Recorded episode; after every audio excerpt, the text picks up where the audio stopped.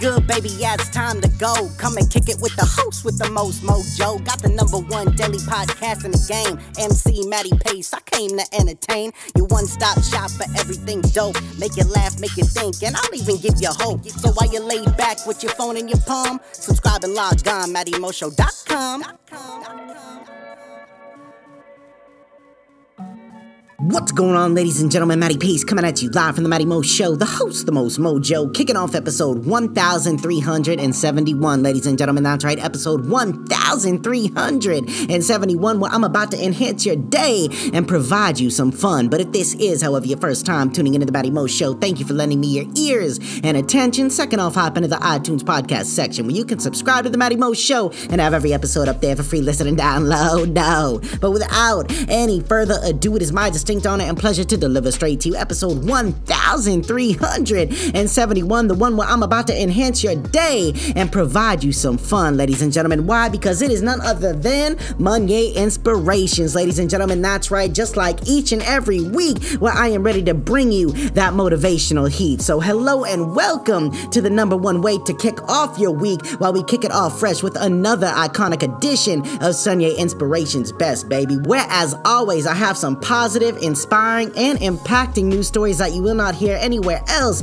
I guarantee it. Now, all the stories for tonight's Epicast are brought to you by good news network dot org, so be sure to go on and check them out. And if you'd like to visit one of the three stories that you do hear, I have taken the liberty to attach each individual link under a brief, brief description of each story up on my latest blog post at Matty Mo Show dot com, labeled Monyay Inspirations, baby. But without any further ado, let's jump into the first story of the night now, shall we? Now, this first story that I have for you is simply beautiful. Get ready to hear all about how one son's dream came true as he got his late mother's car back, and a whole lot more than he expected. So sit back, relax, grab a drink and a snack as I give you the following, entitled Man Finally Gets Beloved Mom's Car forty years After Her Death and It Still Has Her Sunglasses Inside. Published by Good News Network, October seventeenth, twenty twenty-one. September twenty-sixth was a very sentimental day for John Berry as he finally experienced the realization of a forty-year dream, one that he honestly thought might never happen. His sweet mother, Janice, passed away unexpectedly when he was fifteen years old, and his dad eventually sold her car. It was a nineteen seventy-one Oldsmobile Cutlass Supreme convertible and was purchased by a G M auto executive in the early eighties. John never had the chance to own any of his mom's personal belongings after she passed, but for decades he continued to hunt for that car. Once he did find it, he stayed in touch with the second owner. Each time John contacted him, he was never interested in selling the car, said Shannon Berry, John's wife. Thankfully, he was a car guy and collector of classic Buick, Chevrolet, and Oldsmobile cars, so they knew he was taking good care of the green convertible. Out of the blue, he wrote to John in September saying he'd had a change of heart and was ready to pass ownership to him, knowing it would mean a lot to an original family member. To say he is thrilled, overjoyed, and unbelievably emotional is an understatement, Shannon told Good News Network. The car is all original and has only forty-two thousand miles on the odometer. And once it had arrived in Union, Kentucky, John even found some of his mom's belongings still in the glove box, like her sunglasses, maps of trips she'd taken, some earrings, an unused postage stamp from nineteen seventy-one, and even a comb, baby. It has been a real journey down memory lane, detailing and driving the car, John says. So many memories are stirred riding in the same car that my late mother drove around in with my siblings and I as small children. So there you have it, ladies and gentlemen, and what an absolutely incredible story. And if you want to check out the live news coverage of it and some pictures of this beautiful Cutlass Supreme, man, all you have to do is hit up good news network dot org and check it out. I mean, can you even imagine something like that happening to you? You know what I'm saying?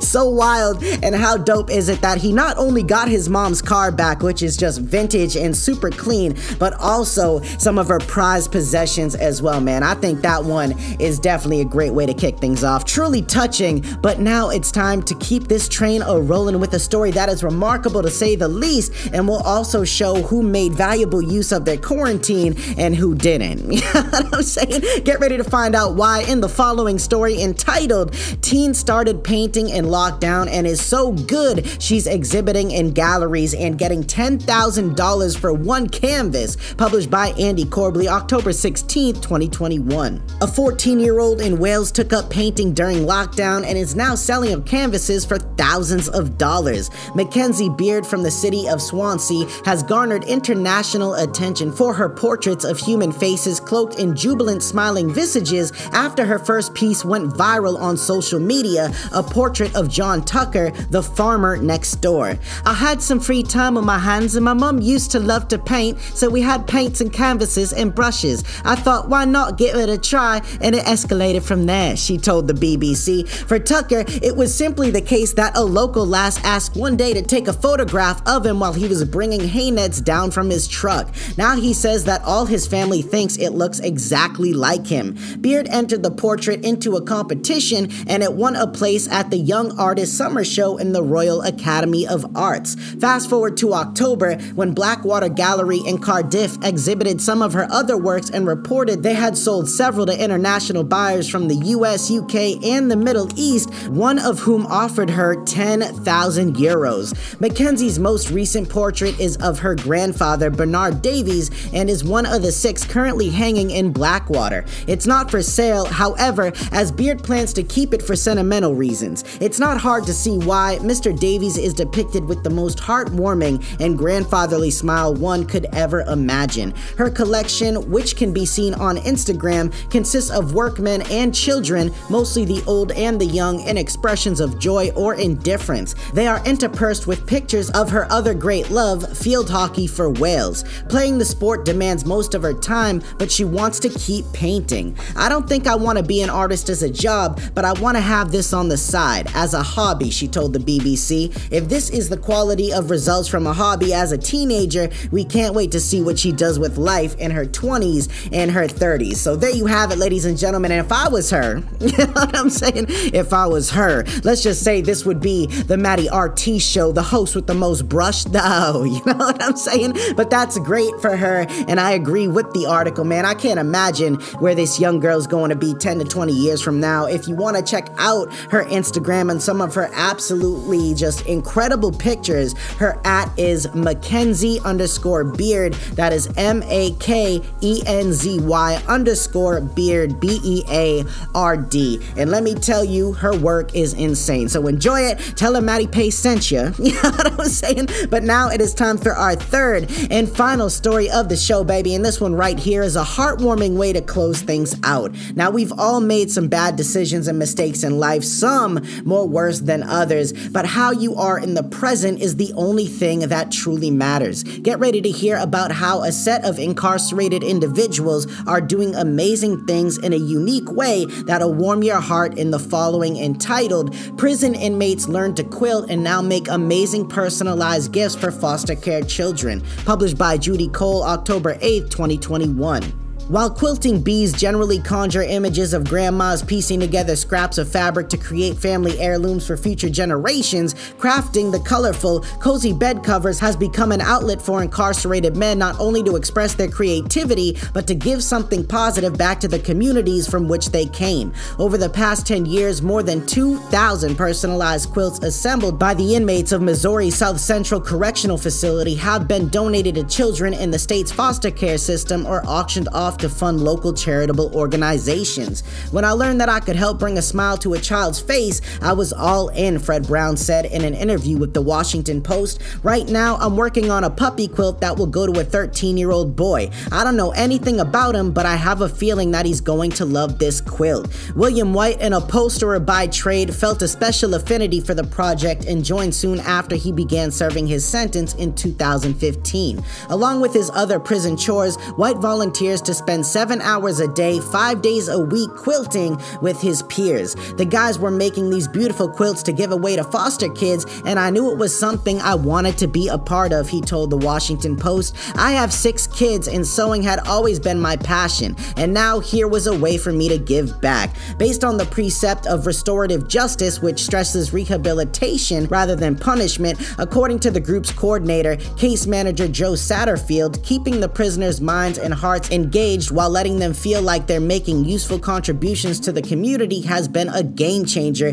even for those who may spend the rest of their lives behind bars. You can see a change in their attitude, Satterfield told N P R's Saint Louis affiliate. A light flips on like, oh, this is a new avenue. I can actually be a part of something. Knowing firsthand the feeling of being forgotten by society, the inmates who participate in the quilting circle strive to personalize each quilt for foster care kids to let them know that someone cares, that they're not throwaways. You see the names of these kids in foster care. You see a one-year-old, two-year-old, and it kind of breaks your heart, volunteer Rod Harney, who learned to sew in a seventh grade home economics class, told N P R. But that lets us know we're human still. You can't express enough how it feels to do it. Even though I'm incarcerated, William White said, I can still do something beautiful. The South Central Correctional Facility quilting program relies on donated fabric and other sewing items. If you're interested in learning more or making a donation, reach out to Joe Satterfield at joseph dot satterfield at doc dot mo dot gov. Joseph, J O S E P H dot Satterfield, S A T T E R F I E L D at doc dot mo dot gov, or you can just go on a Good News Network and find it for yourself. You know what I'm saying? But other than that, ladies and gentlemen, there is the third and final story of the night. And like I said, man, we have all made some mistakes. We have all done some things we're not proud of, but it's important to hold who someone is in the present rather than who they were. And I know it's difficult to disassociate the two, but it's important to remember that you wouldn't want someone to do the same thing to you that you are doing to them. But other than that, ladies and gentlemen, the show isn't quite over yet. I would like to share with you this week's quote of the day, which is, everything you want is on the other side of fear. And that was said by Jack Canfield. Now stick around, because that final thought is coming at you live in three, two, one. Let's get it. Just because things may not be going your way doesn't mean that they're not coming soon. Your attitude may not always depict the outcome, but it can cause life to start gravitating towards you. Understand that life becomes better once you actively strive and work towards making it better. Be the person you know you truly are and deserve to be. You've got this. All right, ladies and gentlemen, so there you have it. Another phenomenal day in Epicast in the books, and a beautiful, beautiful little Monyay Inspirations episode where I believe I brought you the heat to kick off your week, baby, with something oh so lovely and unique. One more time, if you enjoyed any of the three stories that you heard tonight, baby, you can hit them up at Matty Mo Show dot com, where I have listed each individual link one more time under a brief description of each story that you did hear, ladies and gentlemen. So as always, thank you so much for stopping by and rocking out with me, and be sure to check back in with me tomorrow night for a beautiful little Tuesday at Epicast, baby. But as for right now, this is Matty Pace coming at you live from The Matty Mo Show, the host, the most mojo, saying one life, one love, I'm out.